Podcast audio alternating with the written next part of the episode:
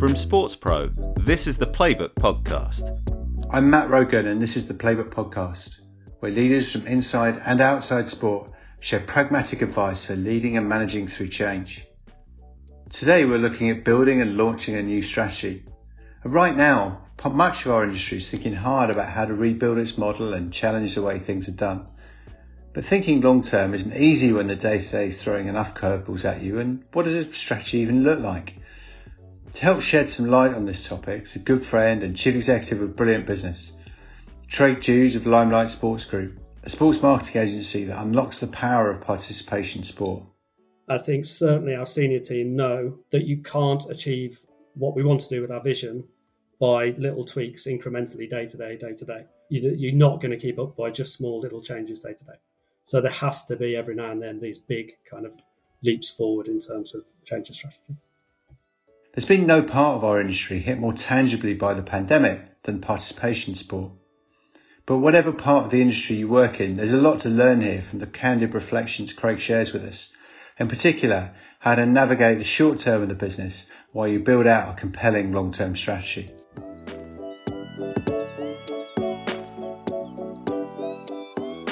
So, Craig, hi, thanks for coming on. Thanks for having me, Matt.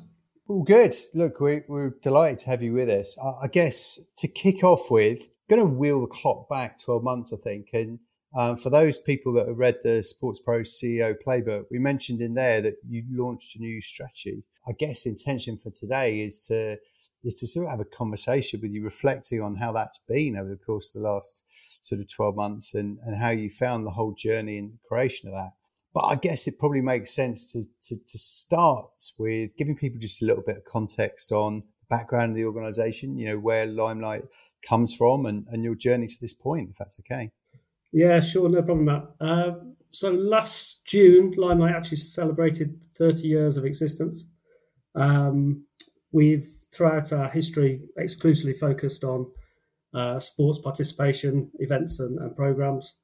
Um, basically, we want to get people active.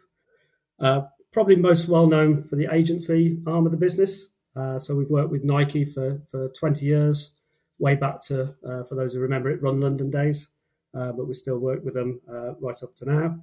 Uh, we also created Skyride, Sport Relief Mile, more recently, I Am Team GB and the FA People's Cup, and Royal Parks Half Marathon.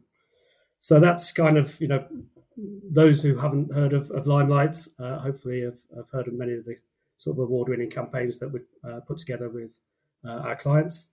And then more latterly, over the last uh, couple of years, which I'm sure we'll talk a lot about today, is um, we, have now become also a rights holder. So we've got a separate division where we've acquired the rights to some of the UK's most iconic um, uh, sports events, sports participation events.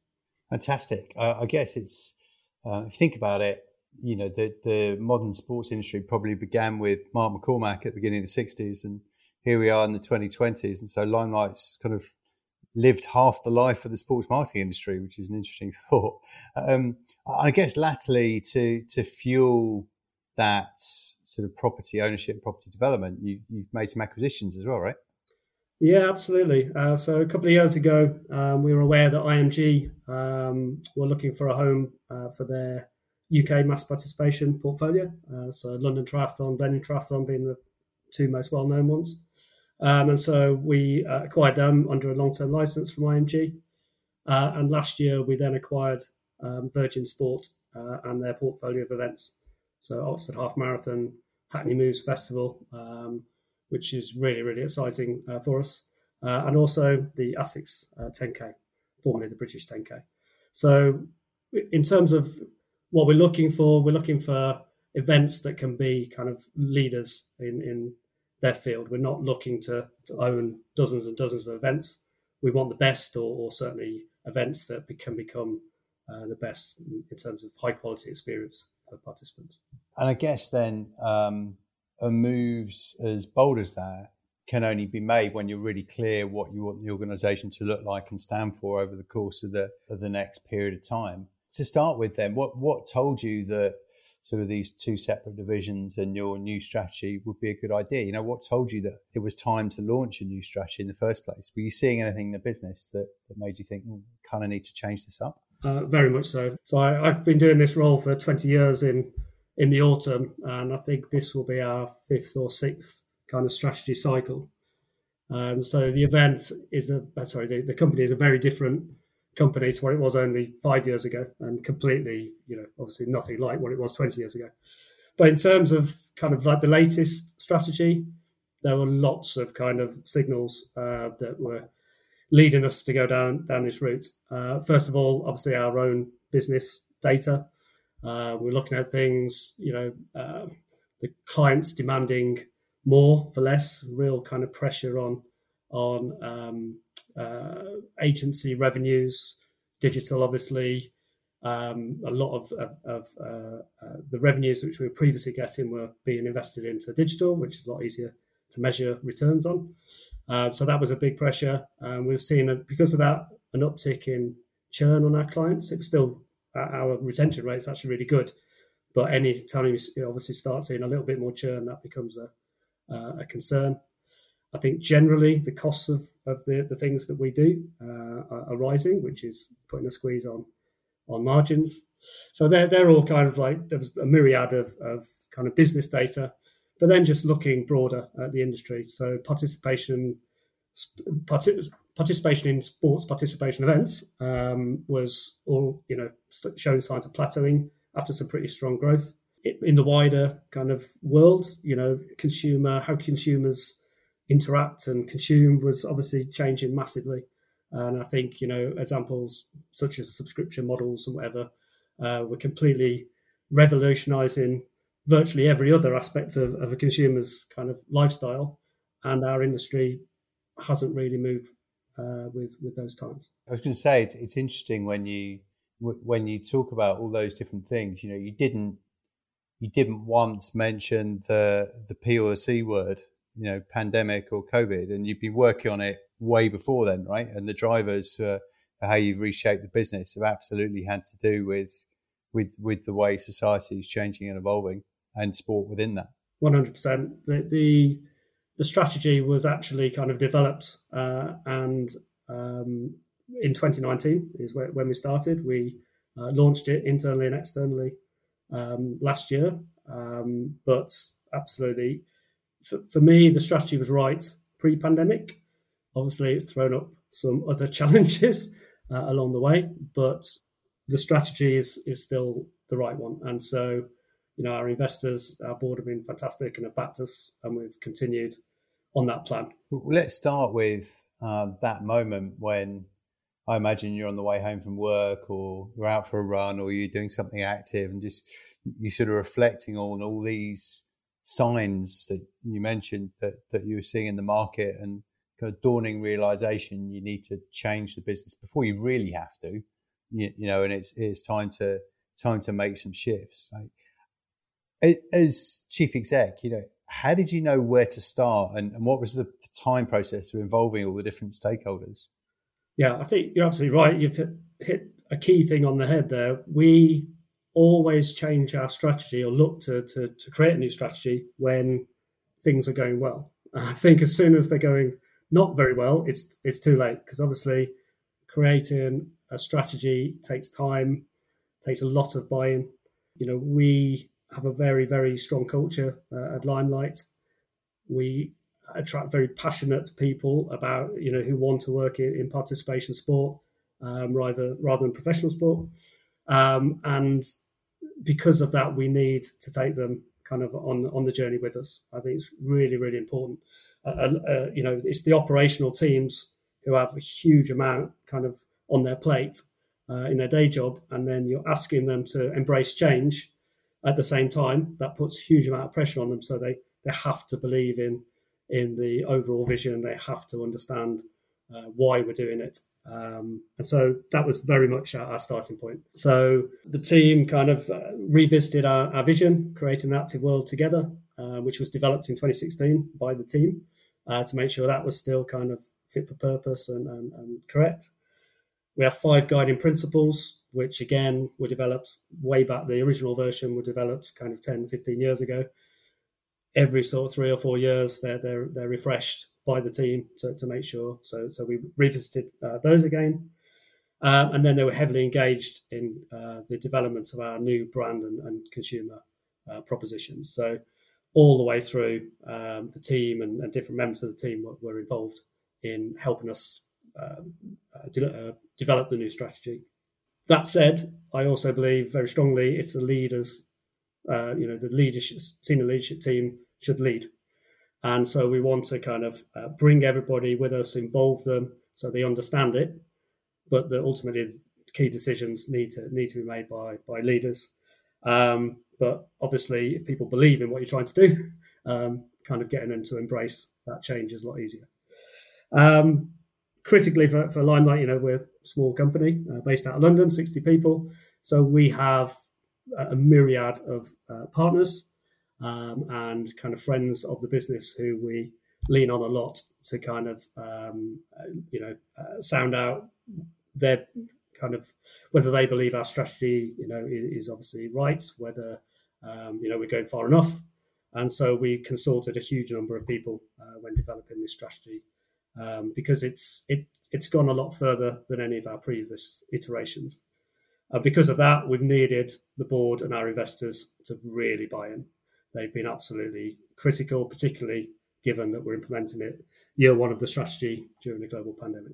It's a sign, probably, of the the vote of confidence that you know, as a as a sports agency, let alone a mass participation sports agency, the board were okay with you spending money on on acquiring rights and assets during 2020. It sort of speaks to the confidence you're able to create. How, how did you engage, or did you engage at all with clients?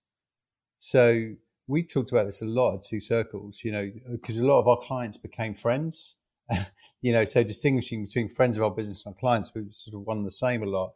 Did did you did you talk to them, or did you? How did you handle that group? Yeah, I, I think you know lots of uh, client clients are very different. It's a big catch-all for lots of different uh, personalities, and you know there there are some clients who don't necessarily want you to change because you're doing great stuff for them, and they want you to carry on doing what you're doing for them. Um, and we've had we've got very very long-standing clients. I mentioned Nike, um, uh, but the Royal Parks is over ten years. JP Morgan's over fifteen years. So we we have long-term relationships and and some of the, some clients want us to, you know, just keep doing what we're doing. But I think absolutely we we engaged them. We talked uh, to to many of them. Nike, I've mentioned twice already. Obviously, what we've learned from Nike over the last twenty years has been incredible. You know, they they've kept us moving forward. Uh, obviously, they're always kind of you know leading edge in, in what's going on. So uh, we certainly consulted a lot of uh, the guys from from the Nike team.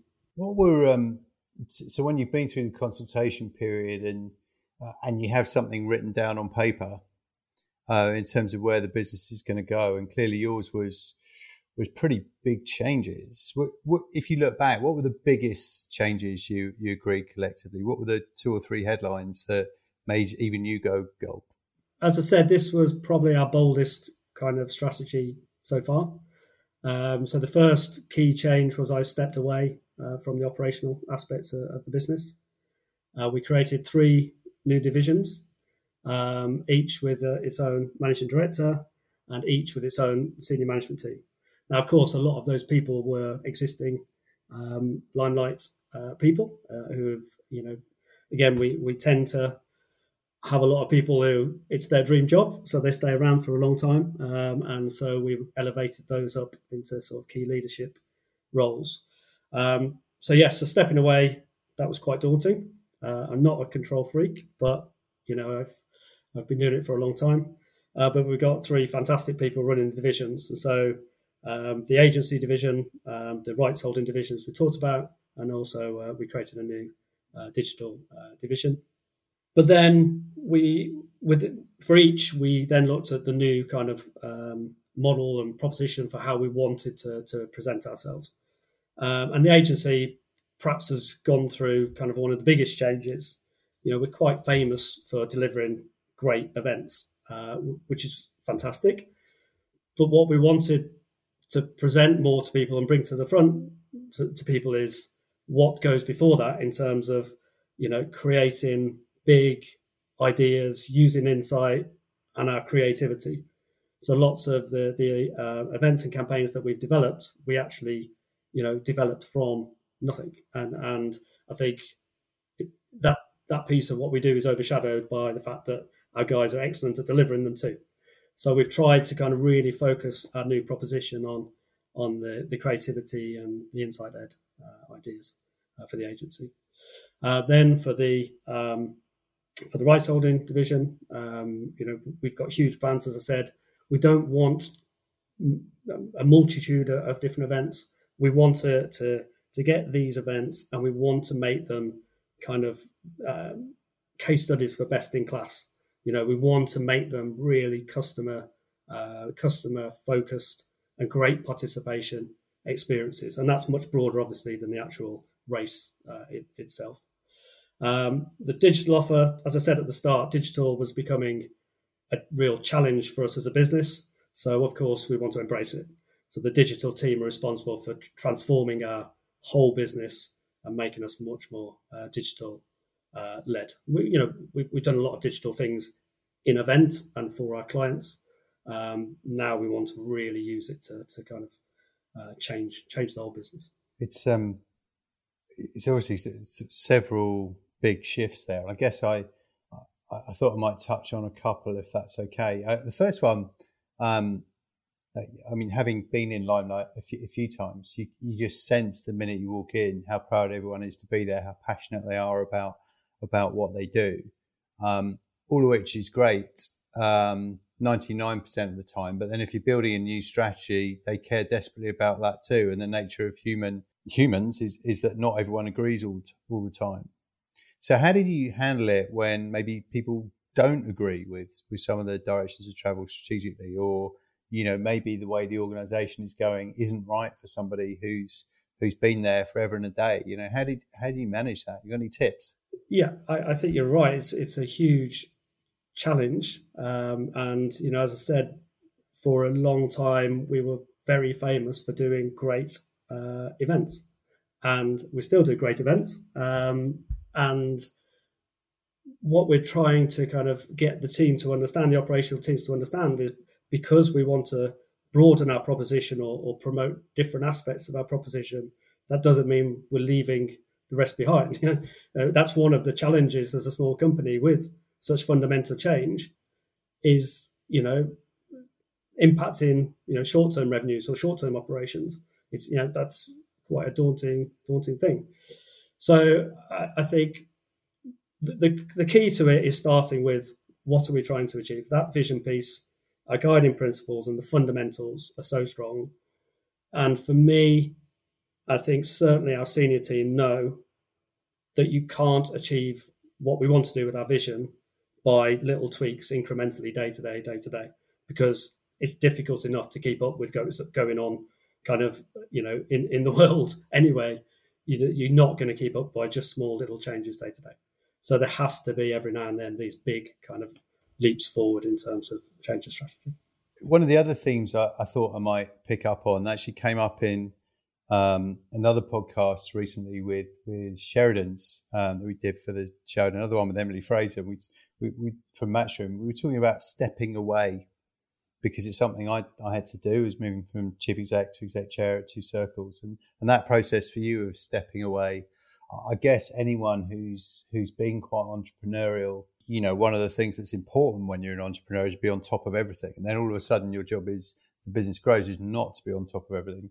Same question, I guess. what, what have you learned? Have you got any tips for how best to do that when every bone in your body is saying, need to get stuck in, need to get stuck in, just, just taking the fifth and, and stepping back? I think the first key thing you learn, and it's not just at that, that level, but I think throughout the organization, is if you give somebody the opportunity, it's amazing how often they step up to to the plate. Um, and so, yes, it was. Even though I knew the team that we were putting in was super talented, um, you know, it. Yes, you're right. It, it kind of handing over the baby sort of thing, and they've come in and they've kind of you know done more than than we thought they would do. We thought there would be a longer transition, they've really stepped in and, and moved the business forward. And then I think the key is obviously knowing the key things that you want to keep a handle on. Um, and there are always in, in any business, I think, some some real. If you know four or five things are going right and keep a handle on those kind of a high level, then everything else is kind of going to be fine. You've done the work. You've co-created a plan. Uh, and I guess one of the things with a strategy is it can feel a bit amorphous and a bit sort of you know, what what actually is it? um, so maybe we'll start with that. So what did your strategy look like, and was it the same thing you presented to um, shareholders, say, as as co-created with the team? You know, what what was it? Was it a piece of paper? Was it a video? What, what did it look like? I think it was a bit of everything. Um, yes, of course, there, there's a, a document, um, and there's a document that we use to, to make sure that, that we uh, are keeping on track. Uh, for the team, we did a big, you know, uh, presentation, took over the Curzon Cinema in Aldgate and presented to them, um, you know, what this plan would be and, and how these three divisions were going to, to fit together under the same kind of overarching brand, culture, vision, but would all work kind of with their own business model but then how would that all fit together? So, so as I said before, the, the team had all been involved in developing the, the, the strategy, but that was the point at which they saw kind of how it all fitted together. And it was also the point where we did the big new brand reveal, which was uh, very exciting. So it wasn't a big wow moment because they'd been involved, but it kind of hopefully made all the pieces fit together in a in a, in a way that made sense then each of, of uh, the divisions then have their own obviously plans to to uh, uh, to, to, execute uh, as part of the overarching uh, strategy.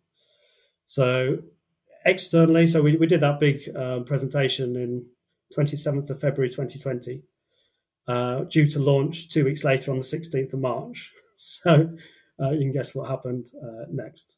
Um, so, but yes, so it, it's lots of things. Yeah, we we did the fancy video, we did the new brand, we've got a, uh, a strategy um, document that, that, we're working to and got signed off by the board, and then each of the divisions has their own uh, individual plans. That piece you mentioned around we've got a strategy document helps us keep on track and helps us manage the business. I think it's really interesting because having been a strategy consultant, I've seen far too many strategy documents created and then left in a drawer or put on a shelf, um, which makes them next to useless. So, um, how how do you practically manage against the strategy? Do you have a plan that you look at every board meeting or every quarter, or how, how do you do that? Yeah, I, I, think it's more in, in terms of like the, the key indicators that, that we're looking at. So, you know, internally um, as a team, we'll get together every quarter, our whole team, and kind of we'll, we'll check in against where we're at uh, on the strategy. Every Tuesday at nine o'clock, the whole team gets together for half an hour and does kind of like you know more day to day updates on kind of you know what what we've uh, achieved as, as a group and share that across the whole group, which obviously is very important now with three uh, divisions. But then all the way through, you know, the guiding principles form the bedrock of uh, performance reviews, um, of um, you know, we we, we celebrate uh, when people have kind of uh, exemplified one of the guiding principles or have moved us closer towards uh, our vision. As I say, the, the, the, each business unit has their own plan and their own KPIs, and how we're performing on that feeds through into ultimately into, into the board papers. Um, we meet monthly to, to make sure uh, that all of that's on track. So, you know, it's a combination of kind of short term, kind of seeing where we're at, kind of against where we thought we'd be this year, and how that fits in, obviously, to the overall plan. I didn't know what your answer to that question was going to be, and I guess it, it seems to me that that's um, from what, everything I've learned, that's kind of best in class, really, in terms of if you're doing it at a top down level, at, at a board level, saying, you know, management team level, going, this is where we are, this is where we need to be, where are we off, where are we from a KPI level, but also at an every employee level, um, you're rewarding them and focusing them based on um, what they've done, i.e., that their role profiles relate to the direction that the strategy sets. So there's a clear line of sight there, but also how they've done it and the values and the behaviors and some of the softer bits of the jigsaw as well. That in a people business like Limelight and indeed people business was two circles is completely fundamental. Um, so it feels like you you've got things pretty bang on, if you don't mind me saying. But also, I, you know, I won't say it's been perfect for the last 15 months. Obviously, it hasn't. You know, furlough, remote working, you know, as you say, as a people business, people love to be together.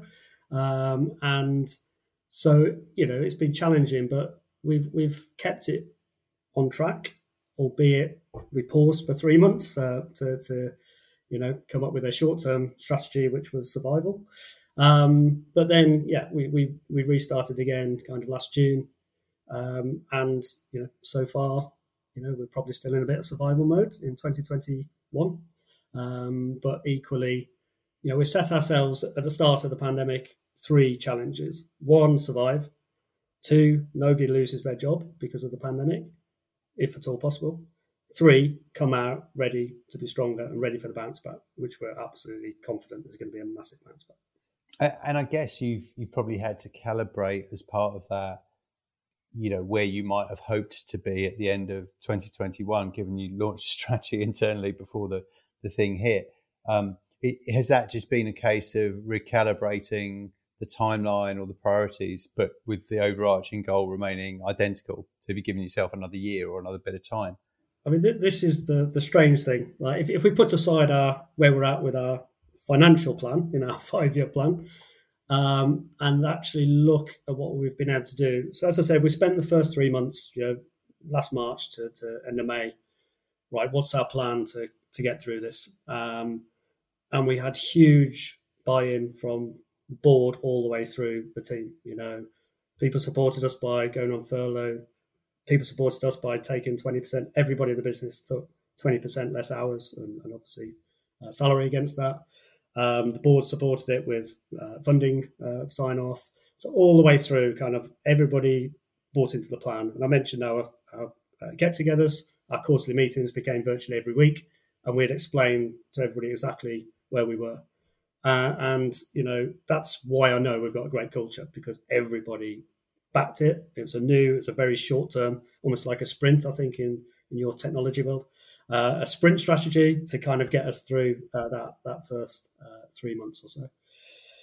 But then we changed heads, so and and and focus then on okay, we're going to have time and resource available now for the next however long and we actually focused on how could we accelerate our plan. So, as you, as you mentioned, we, we um, then bought Virgin Sports. Um, we accelerated our plans to, to build out uh, our own tech stack and single customer view. Um, and we've also uh, accelerated our plans for a consumer um, uh, tech platform proposition, uh, which we brought forward by a year in our strategy. So, as I say, put finances to one side, bizarrely, COVID has enabled us to have the thinking time and resource available to actually accelerate our, our plan. It's interesting. I mean, from a two circles perspective, we, we used to still do run the business based on a balanced scorecard. So, um, which is loosely current, future, internal, and external. Uh, and that's based originally off some research from Sheffield University did years ago, um, which looked at sustainable success in, in business comes from um, making sure you're focusing on clients, on finance, on your innovation and your process um, in relatively equal measure. But that doesn't have to be in any one year or two years. You know, so it sounds like what what you've done is you've known exactly where you're trying to get, and you just prioritize some areas of that two by two grid or whatever your your framework is early, in order then to push it back into the other spaces when the world when the world opens up. Is that is that a fair summary? Yeah, exactly. I don't think our plans are as sophisticated as uh, the two circles one by the sound of it, but absolutely. So we spend that time kind of moving forward with the next phase of the plan, whilst we couldn't do the day the day jobs of the team basically. So we we repurposed people, moved them into into the uh, the technology team uh, to kind of get us ahead of, ahead of the game. Now you're right. You know, uh, events are opening up the second half of the year. We've got events deferred from 2020 and 21, and every kind of weekend, uh, kind of going forward through to the end of October, the teams are going to be at full tilt. And uh, having come back from furlough, that, that's a challenge in, in itself. So obviously, we're not burdening them with lots of other things. Like they, they've got to focus on kind of deli- delivering to the quality that, that we expect uh, this year. So, so absolutely, that you know resources being diverted to, to where it's needed most, but we've been able to get ahead of the game over the last 12 months. Yeah, it makes it makes total sense. Uh, and does it um, having that strategy help you um, and having that clarity help you know what to say no to? You know, because there's that phrase that you only know you've got a strategy when you know what to say no to. You know, do you find with the world opening up now, you're getting opportunities given to you left, right, and centre, but you're able to keep the your your team and yourself on the on the straight and narrow? Absolutely, I think it's important obviously right at this moment, or it certainly has been for the last year, to be flexible um, and and to you know be open to whether things do fit and perhaps be a bit broader in that definition.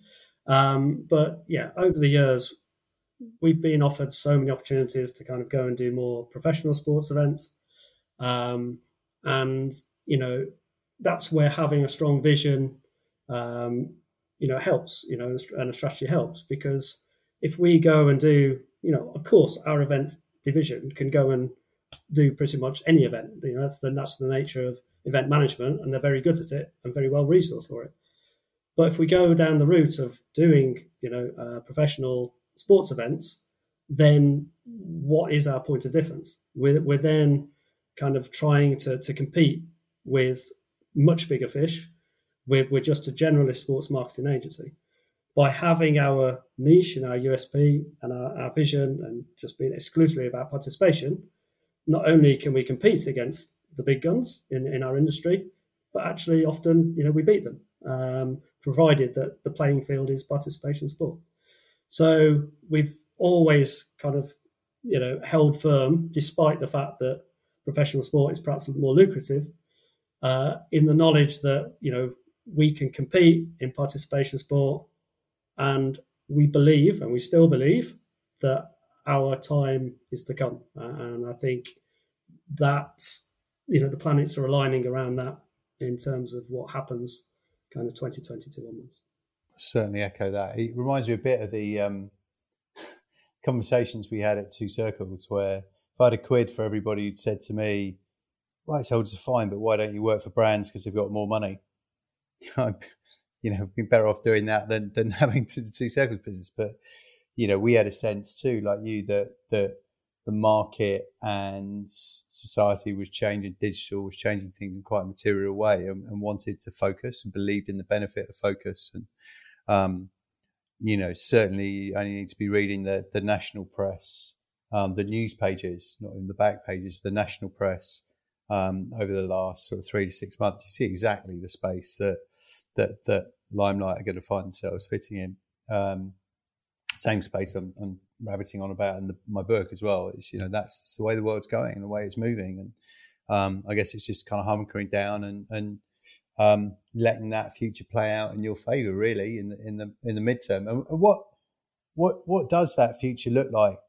So so you know what, what what's ahead for Limelight in the next sort of year, two years? Well, I think the future for our industry, you know, generally speaking, our industry weathers economic downturns very well. I, I don't know why. I'm sure, um, you know, that's that's been studied, but we've seen, as I said, you know, for a long time now, I've been doing this role, and whenever there's been a 2008, wherever we were still still growing. So I think, you know, generally our industry is quite resilient to, to economic downturns. Then the pent up demand. So we we've all seen, uh, you know, and the, the, the number of people who have got back into physical activity or started for the first time. Uh, I think Couch to 5K had huge kind of you know numbers uh, signing up uh, last year.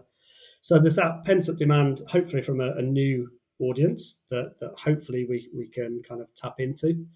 Um, but there's also you know the amount of people who have I'm going to do a, a marathon one day. I'm going to do a triathlon one day.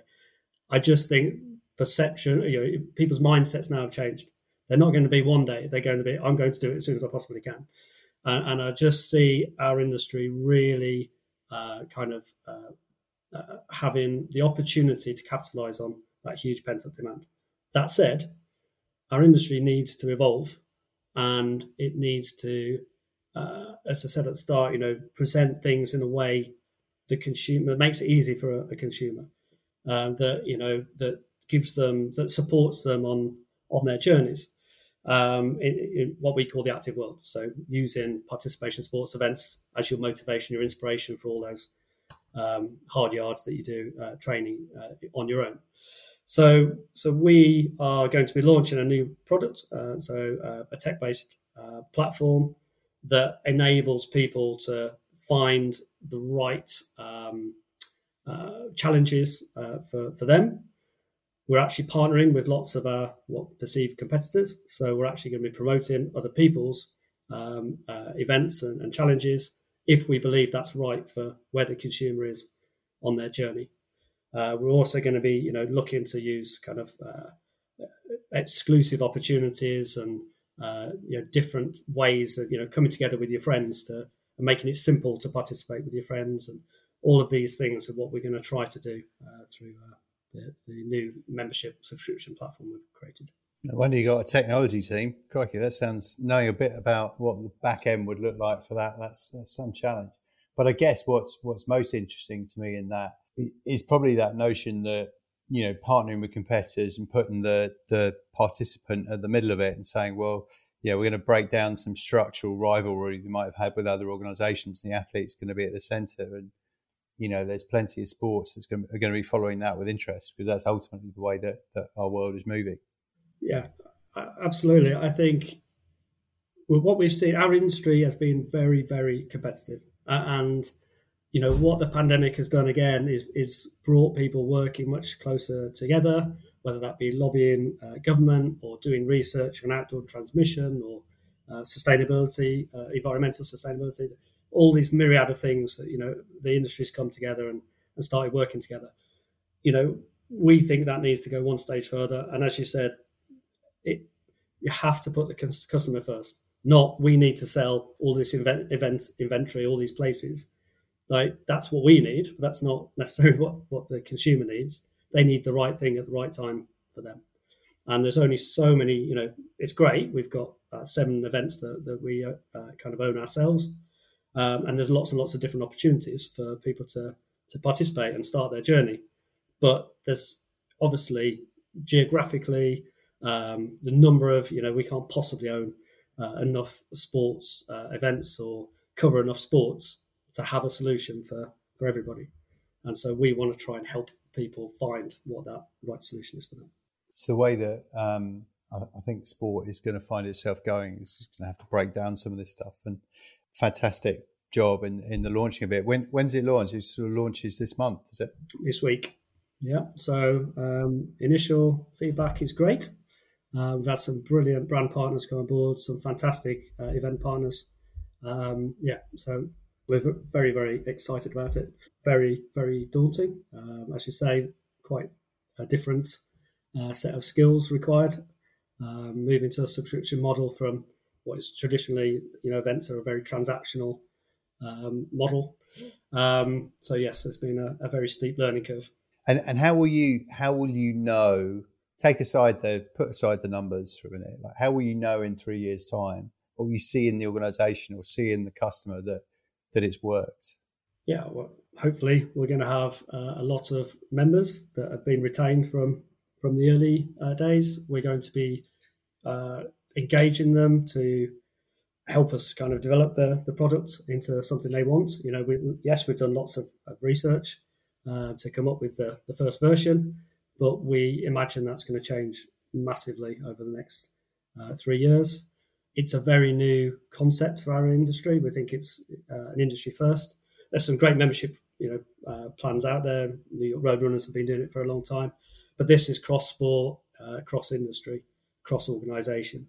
So yeah, very very new. So yes, retention will be huge. Um, using the feedback, using the data, obviously your world Matt uh, to to make it um, to to improve things, but also using that data.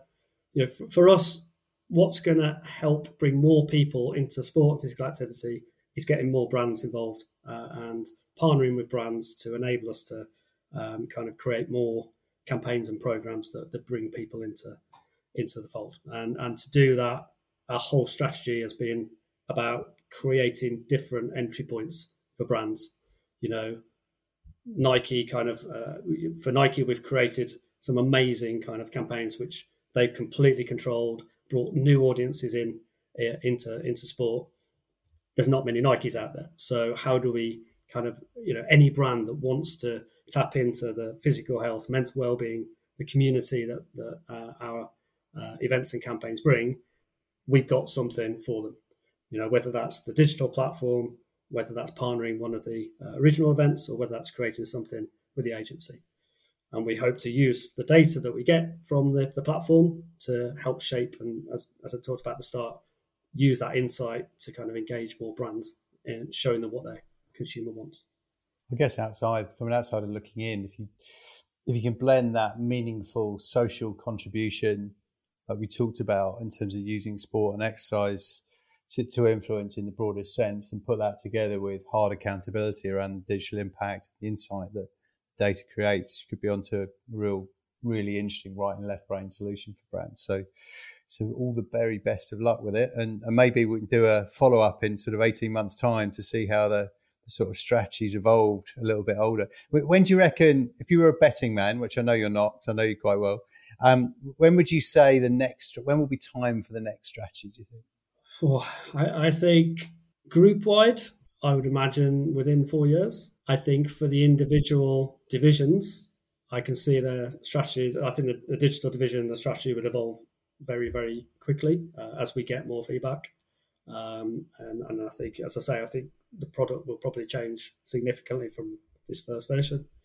Um, so yes, uh, group wide, I hope not for for another four or five uh, years, uh, because it takes a huge amount of resource and thinking uh, away from day to day operations. So, it, you know, to do it well, I, I, think you have to spend the time, um, and hopefully we've we've built something that's kind of robust enough and flexible enough for us to kind of do mini strategies for each of the divisions within it. But our overarching plan, hopefully, will will take us forward for four or five years. Very good. So listen, we we um we tend to finish these up by asking people to sort of sum up their main message from the from the podcast and what they've been talking about in 10 words or less. Okay. Being a data guy, I kind of have put some parameters around it. So um, if I were to throw that challenge at you, Craig, how would you do that? Hopefully it's less than 10 words. Uh, have a clear vision, create true believers, and be flexible. Nine. Give us that again, just for people who are on their runs training for one of your events who kind of thought that was great, but now I've got to climb over a fence or something and I've forgotten it. Go on, give us it again. Have a clear vision, create true believers, be flexible. Awesome. So, listen, mate, thanks ever so much for taking time to just candidly share with everyone the journey you've been on, and I'm sure we all wish you all the very best of it. I'll be um, I'll be subscribing myself, looking for events that are outside of the kids' cricket season that can handle a, a slightly post lockdown 46 year old male. So, thanks ever so much, and uh, keep in touch. Brilliant. Thanks, Matt. Thanks for having me on. The Playbook podcast is published by SportsPro and is part of a wider series delivering agenda free, pragmatic advice on how to navigate your organisation through change. To explore the library and find out about the Playbook Labs residential executive training program, head to sportspromedia.com slash playbook.